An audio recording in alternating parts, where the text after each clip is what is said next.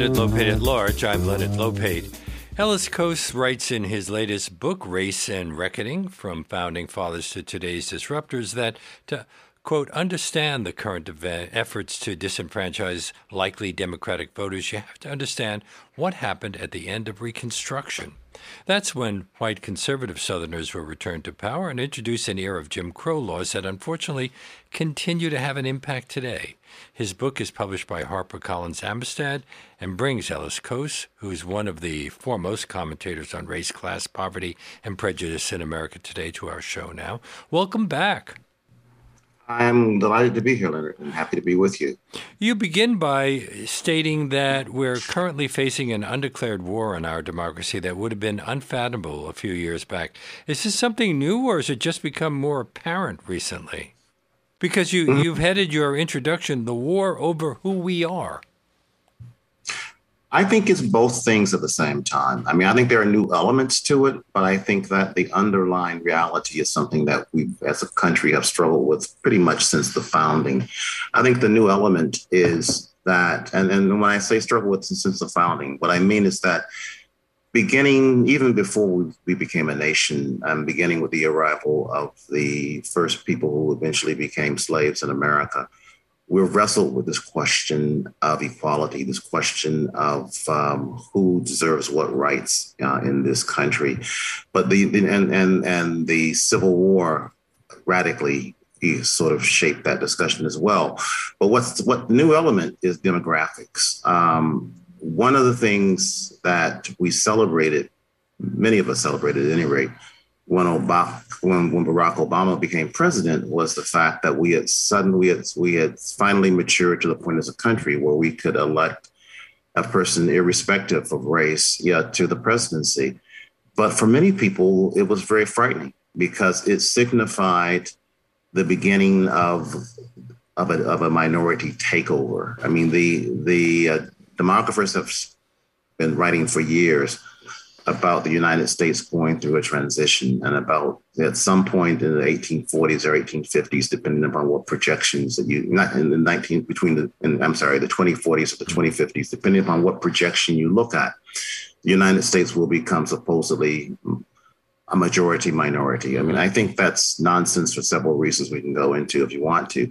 But a lot of people have become very shaken by that. And I think that has motivated a big movement, and including the invasion of the Capitol on January 6th. I mean, one study looked at that and saw that many of the people who were there were motivated by this fear of a minority takeover. They were white nationalists. Well, they were white nationalists and who have been sort of addicted to this great replacement theory nonsense that they are about to be replaced by people of color.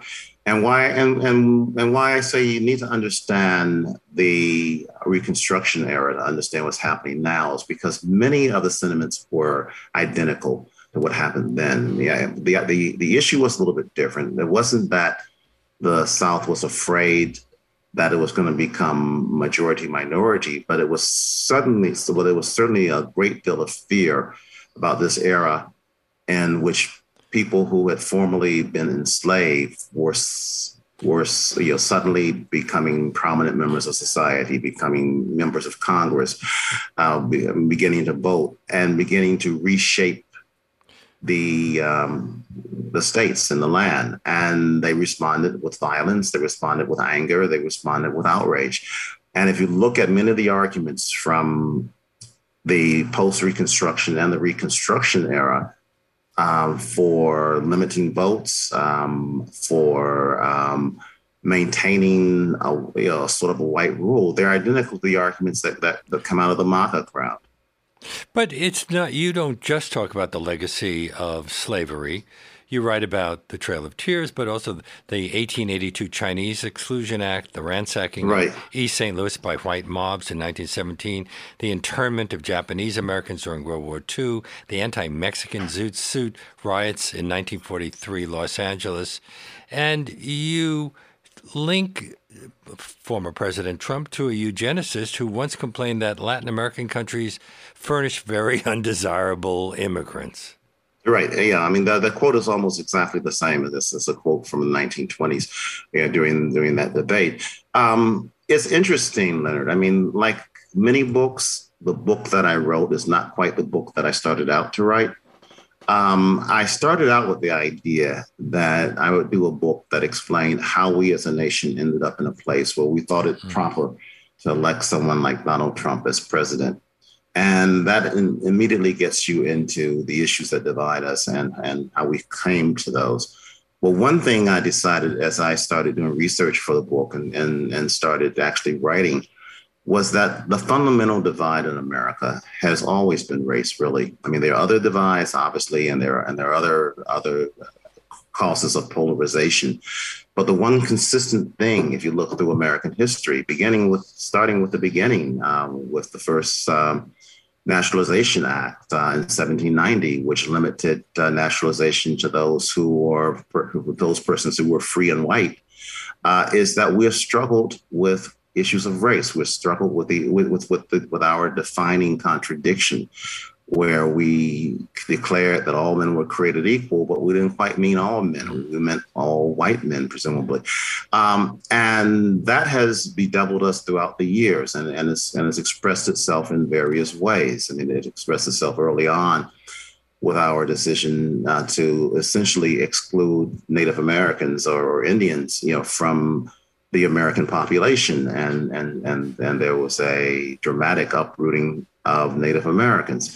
It continued into the 1882 Exclusion Act, I guess you say, where we basically decided that we're going to limit or exclude, you know, Chinese Americans, and then we completed that task in the early 1900s with the Immigration Acts of 1920 and 1924, when we effectively locked the door to pretty much all Asians coming in, and we're certainly struggled on in an ongoing sense with how we treat African Americans. And the end of the Civil War was both a time for, well, it was both a great opportunity, and it was also a time when many people perceived a great danger. And the opportunity was that, you know, with the passage of the 15th Amendment, with the, you know, which gave blacks a vote, with the commitment of the Republicans, who were then called Black Republicans, interestingly enough, because they were considered to be too sympathetic to Black Americans. You had a point in history where there was a concerted effort to allow blacks to become full members of the American family. The Reconstruction was the method by which that was supposed to happen. The end of Reconstruction was the ending of that dream, and it took us over 100 years for that dream to come back again. Well, let's go back a bit. You begin your history at Jamestown, the introduction of African slavery to the American colonies. How much can we claim that the enslavement of blacks and the removal of Native Americans from their homelands were both efforts to secure white supremacy? Well, I think the enslavement of blacks was not specifically an effort to secure white supremacy. I think it was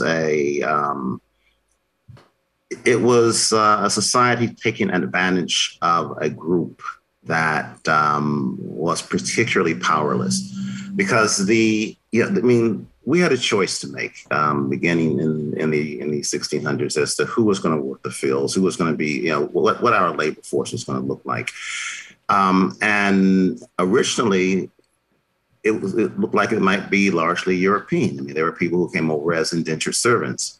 And for a period of time, you know, they would work the land, and then they would presumably, if all went well, they would get a little plot of their own or resources of their own and get to live their own life. You point out that Vanderbilt was the Vanderbilt family began as indentured servants in the New York area when the New York area was New Netherlands. So indentured servitude actually began in this area before slavery, or simultaneously with it? It began before slavery, but not that long before slavery, because slavery was something that sort of came in stages, you know, and originally, and it actually historically, it's not quite clear with the first Africans who were brought to Georgetown in 1819, whether what percentage of those people began as slaves and what percentage began as indentured servants. So we do know that many of them were indentured servants. And were they freed as the white indentured servants were? Some were. I mean, there was a very prominent one who was named Antonio. And he was not only freed, he ended up getting indentured servants and slaves of his own. Mm-hmm. And was actually taken to court. One of the more interesting cases of that he was actually taken to court by one of his enslaved Black persons who thought that his term of indenturitude was over, and eventually. And he ended up, rather than facing that court case, he ended up selling the guy and freeing the guy, basically, and allowing him to work somewhere else, and then went to court again and got his, quote, slave back. So you had a case, and it was in Virginia, of course, you had a case of the court system awarding a Black slave to a Black former indentured servant. So there were certainly several examples. There are so many contradictions here. I always have wondered how Thomas Jefferson, who wrote "All men are created equal," justified owning over 600 Black slaves. Well, I think he justified it because he did not see Africans as men. I mean, he saw them as creatures not that far above apes. And he writes about this at length in his only book-length treatise, which is Notes from Virginia, where he compares African Americans or Black Americans to orangutans, you know. And so, in his eyes, you know, it was not a contradiction to enslave these creatures who were incapable of absorbing art, who were incapable of actually loving, who were incapable of many things that humans were capable of. I mean, interestingly enough. Well, just let me interrupt for a second. That was before DNA revealed that all humans are very close to apes. We share, I think, something like 96 or something percent of our DNA with them. Well, of course. I mean, science back in the 1700s was, of course, quite different than it is now. And there was no real knowledge of DNA back then. But based on his own observations, Jefferson concluded that Blacks were basically never going to be a civilized group of people. And interestingly enough, I mean, he had much higher thoughts about Native Americans. He thought that the Native Americans were brighter and more independent. He just did not think culturally that they would fit in America. So he sort of endorsed the removal of Native Americans from white territories and the enslavement of Blacks because he didn't quite believe that Blacks were men.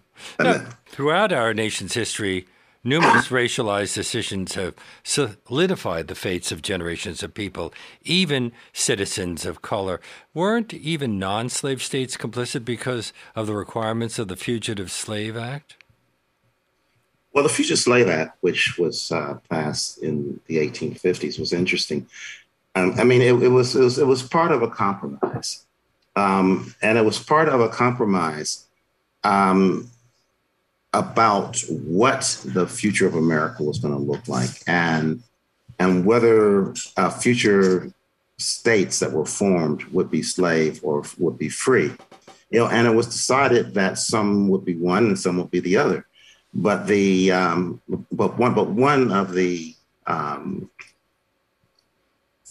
compromises that was made, you know, in working out that compromise, which largely dealt with the California and territories in the Western lands, you know, was that it was agreed that even people who fled one state and went to another, we're talking about Black Americans at this point, where there was no slavery, could be arrested and taken back. And in fact, federal officials would aid in this. And that became a huge cause. I mean, it became a huge cause because many northern states and certainly many abolitionists did not like this idea of people being deputized to force people into enslavement once they had left. Now we're talking about that in terms of abortion, but that's a whole other issue. I do have to tell my audience that they're listening to Leonard Lopate at large on WBAI New York 99.5 FM,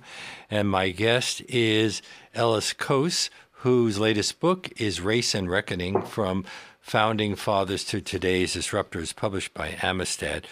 Continue what you were saying. I'm sorry. It's just the FCC requires me to do that. Oh, no. And absolutely. You have to sort of pay the piper, so to speak. But the 1850s were just a period of turmoil, because that was also, in 1957 was when the Dred Scott decision came down. And it related exactly to the set of issues that were epitomized by the Fugitive Slave Act, which was whether an enslaved person who had gone into free territory was thereby made free by going into free territory. And the Supreme Court decided no, that was not the case, and ordered Dred Scott to be held in slavery again. But even today, we're dealing with some of these things. You write about the real-life case that inspired Toni Morrison's novel Beloved, which you point out figured in a campaign ad for Virginia Governor Glenn Youngkin as one to be banned in public schools. Glenn Youngkin, who's now considering a run for the presidency in 2024. Right. I mean, the problem with our history is that, and when I say our history, I mean our history as Americans, is that there are a lot of things in that history that are somewhat unpleasant. There are a lot of things that we would rather, many of us would rather not face. And we've reached a point in this country now where a lot of politicians, particularly on the right and particularly in the South, wish to sort of forget about this whole era and wish to just erase the whole era, the whole period of enslavement from American history, because they think that it somehow means that the country or the writers of these history books are looking down on white people or blaming white people or something crazy like that. Well, a recent survey found that many Southerners say the Civil War wasn't over slavery. They call it the War of the Northern Invasion. Yeah, well, that was part of what a lot of people do. I mean, part of the rewriting of history, and it happened immediately after the Civil War. The rewriting began, and the rewriting basically, in that rewriting, the Civil War was, first of all, it was fought over state rights, and it was fought because of an invasion by the North that wanted to violate state rights, but also it was an era, that the argument was that the short period where Blacks were in Congress and the Senate and were elected to office was disastrous because Blacks were incompetent to govern, and they really wanted to spend all their time facilitating the rape of white women and crazy things like that. And there was there was a total rehabilitation of the South, so that the whole period of, the Civil War became a fight of Southern virtue as opposed to a fight to maintain slavery, and slavery really had nothing to do with it. I mean, it's really ridiculous when you think about it, but that was the way that they rewrote history, and you're seeing that again now with all of these efforts to try to ban books that discuss race in America, and under this nonsense that they're teaching critical race theory. And that critical race theory is a noxious doctrine that turns people against each other, and that turns whites, and that turns Blacks against whites. I mean, first of all, very few of the things, if any, that they want to ban actually do teach critical race theory, which is a fairly in some ways, boring way of looking at history. But it's also very complicated and very much interlaced with understandings of the law. That is nothing you would be teaching to grade school kids or to grammar school kids or even to high school kids. So the whole argument is rooted in fantasy and nonsense, but it's essentially a way of saying these bad things in our history never happened. And the reason that's so important is because if you don't want to address the impact of history, if you don't want to address these bad things that happened, you just say they never did, and that sort of allows you to walk away from the fact that we still have ghettos in our country. It allows you to walk away from the fact that we still have discrimination in our country. It allows you to walk from all the unpleasant facts, that have rendered African Americans and to some extent other people of color. Have relegated them to a lower economic status and a lower social status than other Americans. Weren't there attempts even before the Civil War to rectify the situation? But Andrew Johnson vetoed a civil rights bill in 1866. Yeah, I mean, Andrew Johnson, who obviously followed Abraham Lincoln, was an interesting guy. I mean, he was a Southerner, but he ran with Lincoln as part of a unity ticket. But he didn't really believe the things that Lincoln believed. I mean, he did believe that slavery should be abolished, and he did support that. But he did not particularly believe that blacks ought to be allowed to vote. He did not particularly believe that anything should be done to rectify slavery. So when it came to the institutions that were set up to deal with the fact that you had people who, for generations, had not been allowed to get an education, had not been allowed to own any property, had not been allowed to do anything that free men were allowed to do.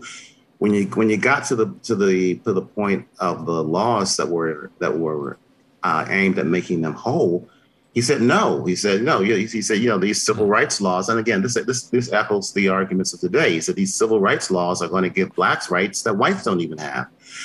So no, we're not going to have those, and no, we're not going to have a Freedmen's Bureau, which is set up to help blacks in ways that whites aren't being helped, and we're not going to have this nonsense of giving these people land because we don't do that for whites, and which is one, an example of just ignorance of history, because we had several laws which allowed whites to own. And we're going to get to that in just a moment, because I want to talk about Native Americans. Weren't many Native Americans also enslaved? And Jefferson noticed that valuable land was in the hands of Native Americans, but if they wished to pursue their lives as hunters, they might be better off out west in some, what he said, vacant lands of the United States where game is abundant. How long did that offer last? Well, the offer lasted for a while. I mean, in the sense that it was originally made by Thomas Jefferson, but then it was followed through by others. But the idea was, and especially once gold was discovered in Georgia and some other lands, and then the whole idea of keeping Native Americans in some of the southern territories where they were became just not desirable from the perspective of many whites. And they decided to essentially take that land and from the Cherokee and other tribes and to send those tribes out to the Western territories. Well, what was the significance of the U.S. Supreme Court's decision in 1831 in the case Cherokee Nation versus Georgia? Well, basically, it was interesting. I mean, the Supreme Court found in favor of the Cherokee, who were basically screaming that they were being exploited and their lands were being taken. And the Supreme Court decided that even though the Cherokee were right, they didn't have any jurisdiction as the Supreme Court because the relationship of the Indian nations to the rest of America was more like that of a foreign nation as opposed to American citizens. So that decision was just ignored, and it sort of paved the way for the removal of Indians from those territories, and they were forced out west. Many were killed, and it was a clash of many things, but mostly it was greed on the parts of the southern residents who wanted the gold and wanted the land that the Native Americans had. And so they just kept on being pushed further and further away, and there were the Indian Wars, which we could call racially motivated.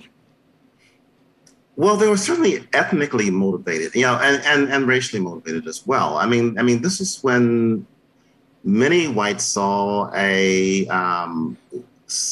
the struggle and their struggle in fairly simple terms. The land was either going to be theirs or it was going to be Native Americans. And they decided it was going to be theirs. The idea of integrating and fairly integrating Native Americans did not strike many people as an option. And so what you had was a series of actions that destroyed many Indian tribes, that forced other people off the lands, and even once they moved out to some of these lands, in Kansas and elsewhere, their territory was taken from them there as well. So and much of their property was encroached upon. So you had a sort of creeping encroachment that went on for decades. They were forced to go further and further west. Exactly. Was the end of Reconstruction and the onset of Jim Crow a major turning point in the story that we're telling here? It's a huge turning point. I mean, and it was sort of initiated, or not so much initiated, but marked by the election of 1876. The Hayes-Tilden election, and it was an election where, interestingly enough, Tilden won the popular vote and seemed on his way to win the electoral vote. And not unlike today, there was a hue and cry over that election and over how the electoral votes were going. And the Congress, a commission appointed by Congress, effectively decided to award the race to Rutherford Hayes, who wasn't a Republican. Tilden was a Democrat in that race. And in those days, the Republicans were supposedly the racially enlightened groups who were behind Reconstruction. The Party of Lincoln, yes. But the price for that was that Hayes essentially had to give up on Reconstruction. He had to take the troops out of the South, and of course, the South was not going to comply without troops with these rules that were enacted to empower blacks. So he was awarded the election, probably an election that he did not win, and the South was given permission, in effect, to turn its back on the efforts that had been being made over a decade, to try to restore African Americans, or try to, to some level of equality. But in many cases, didn't blacks who'd been enslaved before the Civil War become enslaved in practice after emancipation? Yes, absolutely, they did, and that was because the South was allowed to do what it wanted to do. And the South, of course, fought the Civil War. It never wanted to see black equality. And once they were given freedom to do what they wanted to do, I mean, they never wanted blacks to vote. They effectively took the vote away by all kinds of poll rules and other rules that basically barred blacks from voting. General Sherman had enacted an order which took some of the lands from the white rebels and gave it to formerly enslaved persons. They revoked that. That was revoked. Every effort that had been made, the KKK for the first time, came into flower as the protector of white women, white civility, and white ways of life. And black codes were enacted, which made it illegal for blacks to do any number of things, and made it illegal for blacks to gather in certain places. It made it illegal for blacks to change employers in certain circumstances. They passed a series of policies, laws, and enacted practices that made it impossible for many blacks to earn a living. So many folks who had been working as slaves became basically, tenant farmers and things of this nature, where they had the ability to raise their own crops, but they were basically cheated out of the ability to make a profit. So yes, I mean they were not technically enslaved anymore, but in terms of the restrictions on their lives, in terms of the restrictions on their aspirations, in terms of their restrictions on passing anything to their children, they might as well have been enslaved. You're listening to Leonard Lopate at Large on WBAI New York 99.5 FM, streaming live at WBAI.org. Pray, pray together.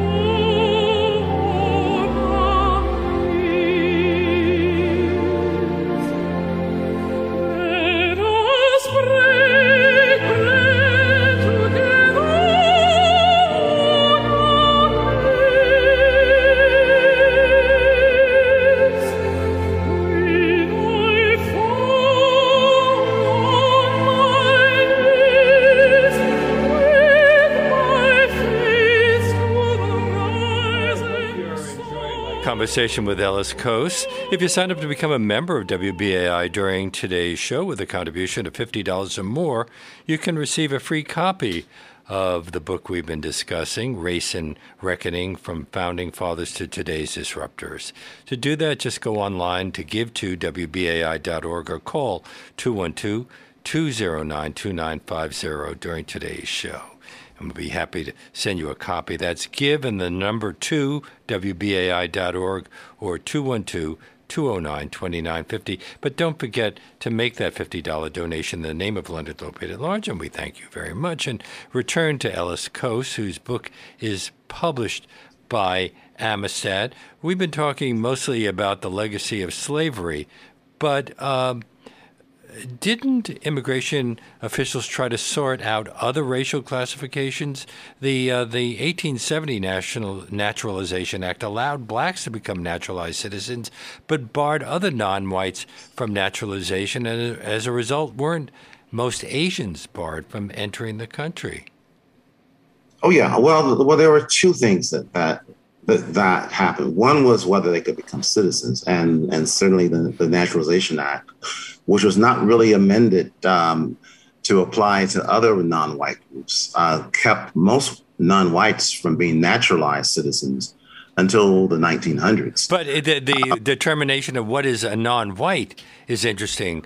Richard K. Campbell, Woodrow Wilson's commissioner of the U.S. Bureau of Naturalization, held that, quote, Syrians and their racial kindred were yellow, not white, and that they were barred, therefore, from naturalization. And then even earlier, the New York Times asked in 1909, is the Turk a white man?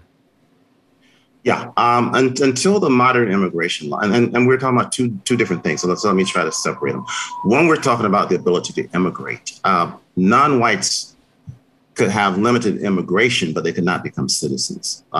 Immigration was restricted by several restrictive acts, passing beginning with the Chinese Exclusion Act. Naturalization was something different, and as you correctly pointed out, and so there were many cases in the 1800s and even the early 1900s with various people from India, from Syria, as you mentioned, from Turkey, from elsewhere, who in trying to become U.S. citizens had to prove that they were Caucasian. And it's almost funny when you look at some of these cases today where they're trying to decide whether someone from Egypt was white or whether they were not white, or whether someone from Japan or this other country was white or were they not white. And as you mentioned, they did decide that the guy from Turkey was white enough to be white. But you have this insane period of where, because U.S. naturalization laws only allowed at that point whites and blacks, to become citizens. And then you had this nonsense of people trying to prove that they were white. But in addition, you had the Immigration Acts, and beginning in 1920, the Congress decided that they needed to make sure that they kept, for lack of a better phrase, American racial purity intact. And so they said, well, how do we do this, and without being just blatantly discriminatory in what we practice?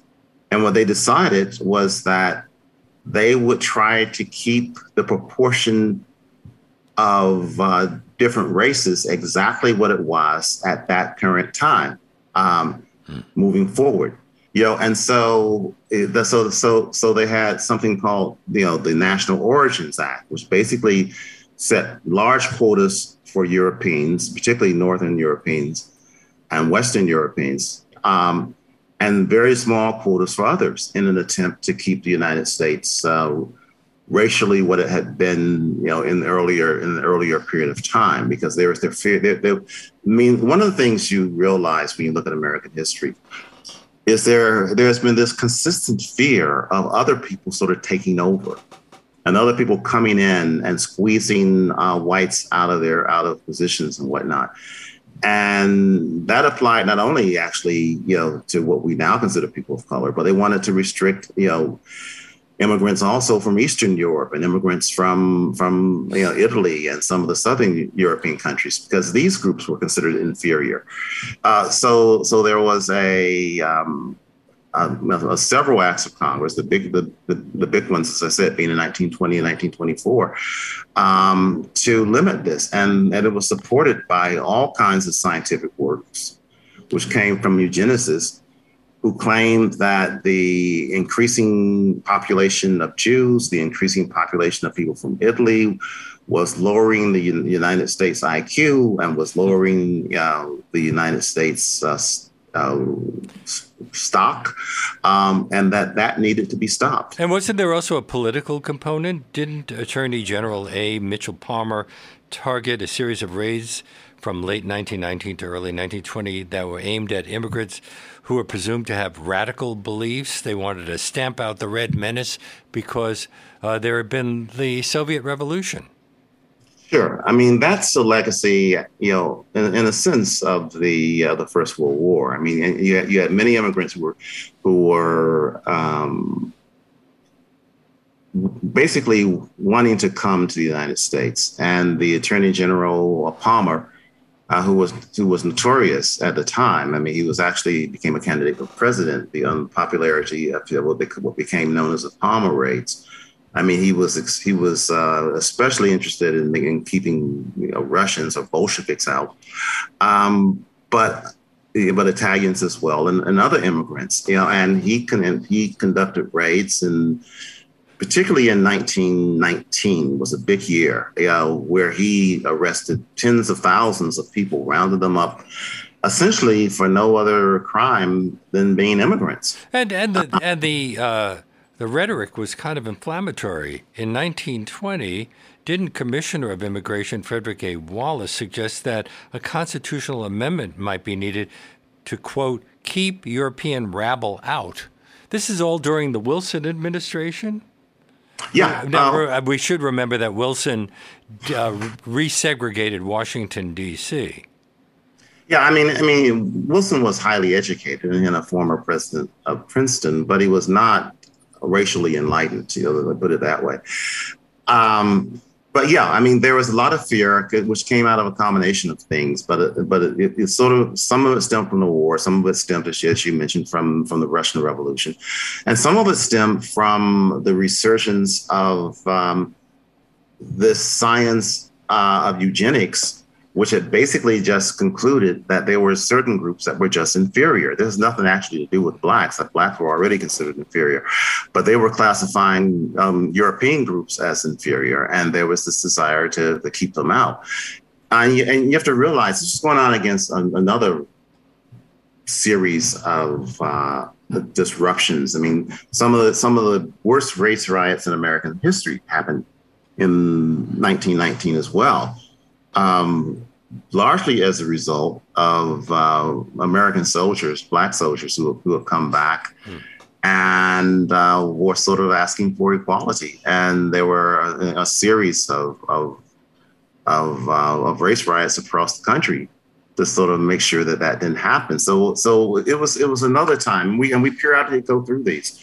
It was another time where we, meaning Americans, really were in great fear of what foreign people coming over would mean, or also of what black people rising up would mean for this society. And so there was there was this retrenchment and this need to sort of look inward and say, okay, we want to shut down our doors and keep out the inferior races of Europe and the Bolsheviks and the anarchists and any other people who we think might threaten our society. Was the fact that America became a superpower between the two world wars a factor, a different attitude about our place in the world?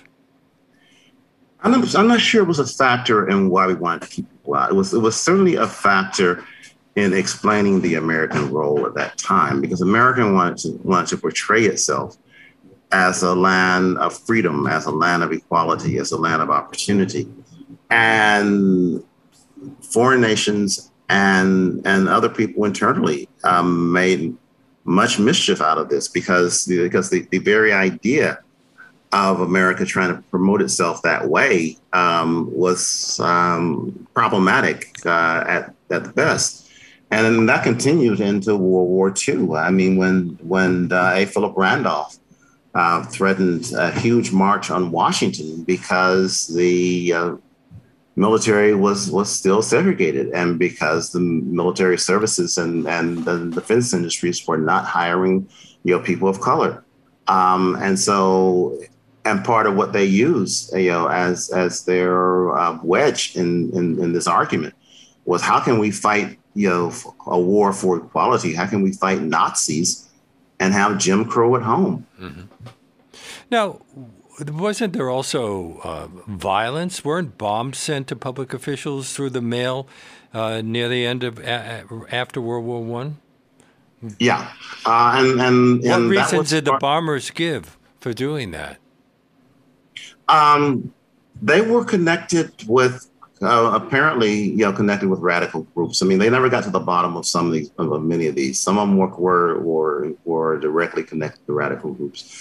But yes, there were a series of bombings, you know, in 1920, which seemed to originate from, you know, groups who wanted to disrupt America, and this gave a lot of impetus to the move to limit immigration.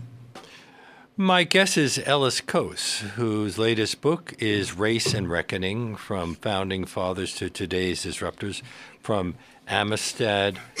That's a division of HarperCollins? Yes. This is WBAI New York, 99.5 FM, streaming live at WBAI.org. I've always wondered why many Japanese Americans were put into internment camps during World War II, but not German Americans. Yeah. Would we say that is just blatant racism? I think you could fairly call it that, yes. I mean, the fact of the matter was that the Japanese were considered foreigners, and Germans and Italians, even though they were also enemies of the state, were considered, you know, very much the same way that other white Americans were considered. And so, and it was compounded because of the raid of Pearl Harbor in 1941, which of course came from Japan. So, and it was also compounded by the fact that many Asian Americans at that point lived on the West Coast, and so it was easier to sort of, they became an immediate target. And the idea was that, that these Japanese Americans and Japanese who were living in America on the West Coast had somehow helped facilitate the Pearl Harbor attack, and that they were going to be a continuing fifth column, helping the Japanese. And because they were easy to segregate, easy to separate, the decision, and you had a administration which was frankly sort of racist, and they decided that the way to deal with the Japanese. What, FDR's administration was frankly racist? Well, the general who was leading, who was in charge of the military on the West Coast was, and there was and he just didn't trust Japanese. He didn't believe that they would have ever truly assimilated into becoming Americans. And there were hearings on the Hill.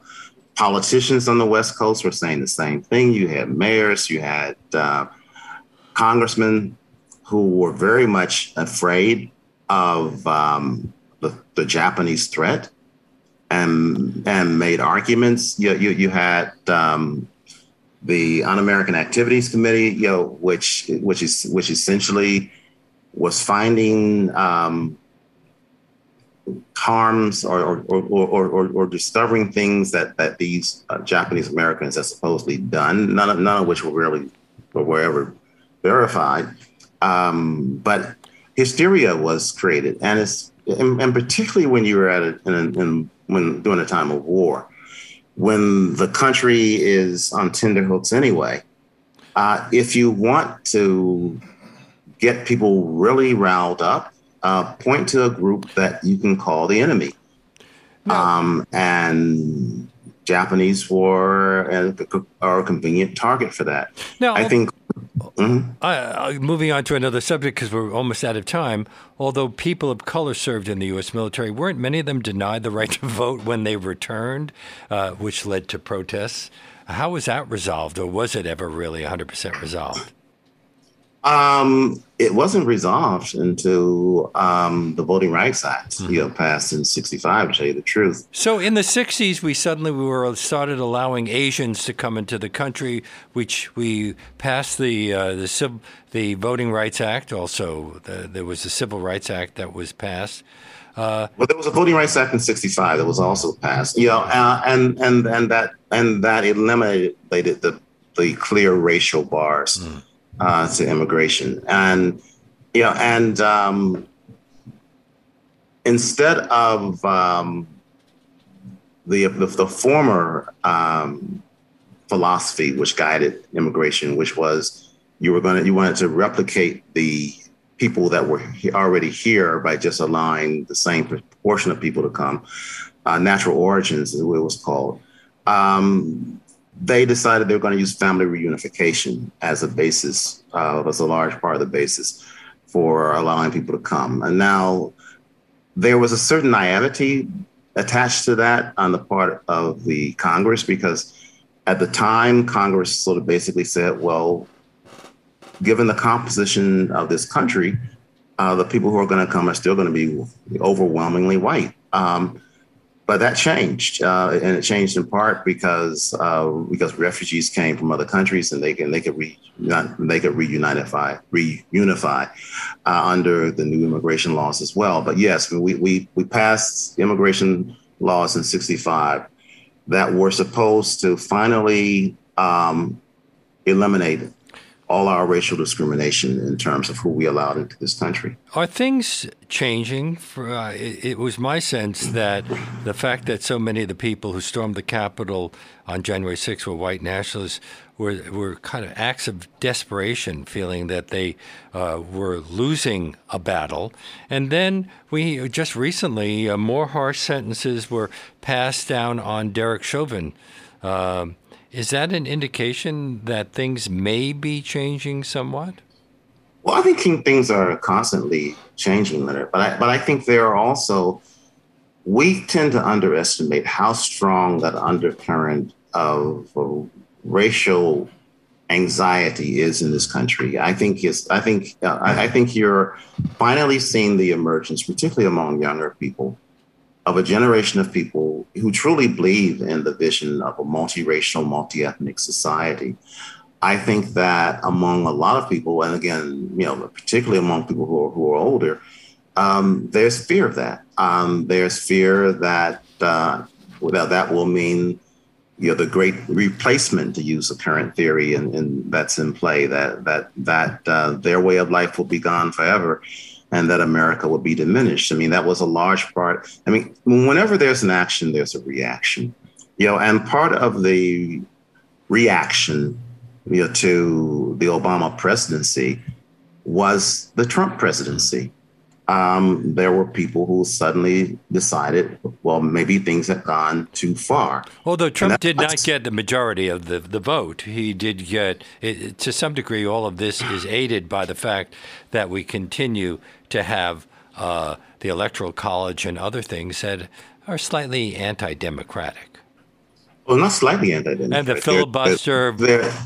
They're greatly anti-democratic. I mean, and that's also part of the discussion that I have in my book, because, you know, you don't need a majority in favor of something for it to become U.S. policy these days. You know, you only need a determined minority, and you know, I mean, just one sort of statistical example. You got to do it quickly because we're kind of out of time. But go ahead. Okay. Well, when the country came into existence, the largest state was Virginia. It was 9 times the size of Delaware, 12 times if you include the slaves. Now the largest state, California, is 67 times the size of Wyoming.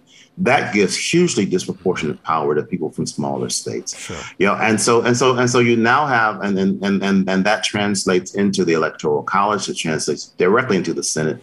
It translates into who appoints judges or who approves judges. So you have a very unrepresentative government, and that I think is very dangerous. But that allows a minority to dictate what happens in this country. So I think, yes, you're right that society is changing, and I think a majority of Americans at this point are really quite enlightened. But you have a determined minority that is not, and that is shaken, that is afraid, and that worries that this new way is not the way America should be going. Ellis Cose has been my guest today. His latest book, he's the author of a dozen books, including the best-selling Rage of a Privileged Class. But the one we've been discussing, his newest, is Race and Reckoning, From Founding Fathers to Today's Disruptors, from Amistad. And a reminder that when he was just 19, he had a column, the Chicago Sun-Times, and since then has written for the Detroit Free Press, the USA Today, the New York Daily News, Newsweek, and has been a guest on our show a number of times. I thank you so much for being such a great guest. It's a real pleasure talking with you. Thank you for having me, Leonard. It's been wonderful. And that brings us to the end of our show. If you're just discovering this program and would like to hear more of our one-hour deep dive interviews, you can access our nearly 700 past shows streaming on demand at WBAI.org. Our podcast, which has surpassed 1 million plays, available on iTunes, Apple, and everywhere else you get your podcasts. If you want to check out some of our other interviews with Ellis Cose, they're all available as podcasts. If you'd like to write to me, my email address is leonardlopate@WBAI.org. This show won't be on the air during the rest of the week. WBAI will be rebroadcasting the next hearing of the January 6th committee tomorrow, and on Wednesday, Thursday, and Friday, WBAI will be off the air for routine maintenance at the site which houses our transmitter at 4 Times Square. And we hope that you'll help us pay for the rent on that space, which costs WBAI over $17,000 a month. If you can, please go to towerfund.wbai.org and donate whatever you can, $25, $50, $100, $500,000, whatever amount you can to help. or you can call 212-209-2950 and say you want to make a donation to the Tower Fund. As I mentioned earlier, anyone who makes a contribution of $50 or more in the name of Leonard Lopate at Large right now can receive a copy of the book we've been discussing, Race and Reckoning, From Founding Fathers to Today's Disruptors by Ellis Cose.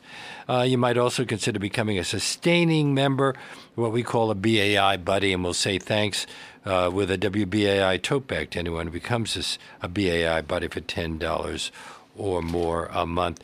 But whatever you choose, I hope you can call right now. BAI relies totally on listener donations. We're the only station in the New York radio dial that's 100% listener-sponsored. And we'll see you next week.